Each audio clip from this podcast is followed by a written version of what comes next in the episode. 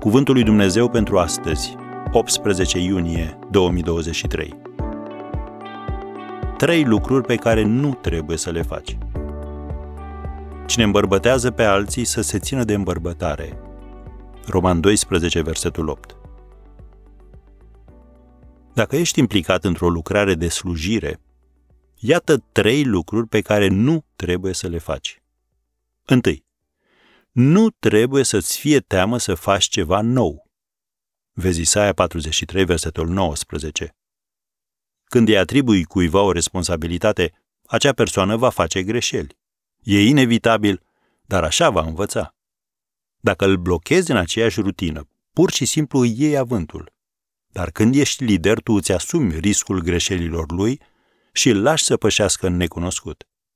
Asemenea unui părinte care se roagă cu foc atunci când adolescentul conduce pentru prima dată mașina familiei, tot așa și tu trebuie să accepti că provocările care te înspăimântă sunt, de fapt, liberatoare pentru alții. Al doilea lucru. Nu trebuie să confunzi loialitatea individuală cu întărirea echipei. Vezi 1 Corinteni, capitolul 3, versetul 9. E bine să lucrezi îndeaproape cu persoane cheie, dar în același timp este important să rămâi în trup, conform Roman 12, versetul 5. Trebuie să te asiguri că toată lumea face parte din echipă, că se simt apreciați și că învață să interacționeze unii cu ceilalți. Și al treilea lucru, nu trebuie să încerci să-i conduci pe oameni în cele mai mici detalii. Vezi 2 Corinteni, capitolul 7, versetul 16. Există o diferență între a-i dirija pe oameni și a-i conduce.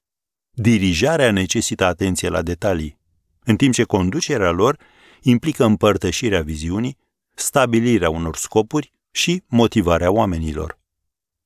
Trebuie să cunoști această diferență.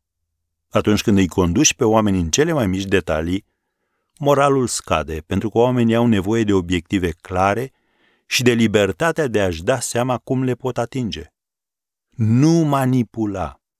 Lucrul acesta diminuează sentimentul proprietății de care subalternii și cei aflați în jurul tău au nevoie pentru o bună dinamică a echipei și pentru soluționarea problemelor.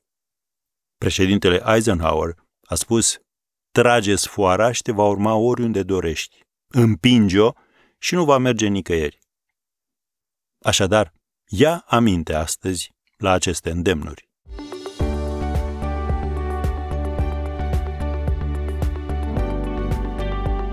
Ați ascultat Cuvântul lui Dumnezeu pentru astăzi, rubrica realizată în colaborare cu Fundația SER România.